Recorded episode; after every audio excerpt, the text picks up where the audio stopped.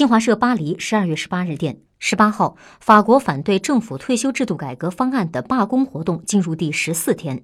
民调显示百分之六十三的法国人希望在圣诞节假期期间暂停罢工尽快恢复交通。法国总统马克龙当天也呼吁工会能够在假期停止罢工。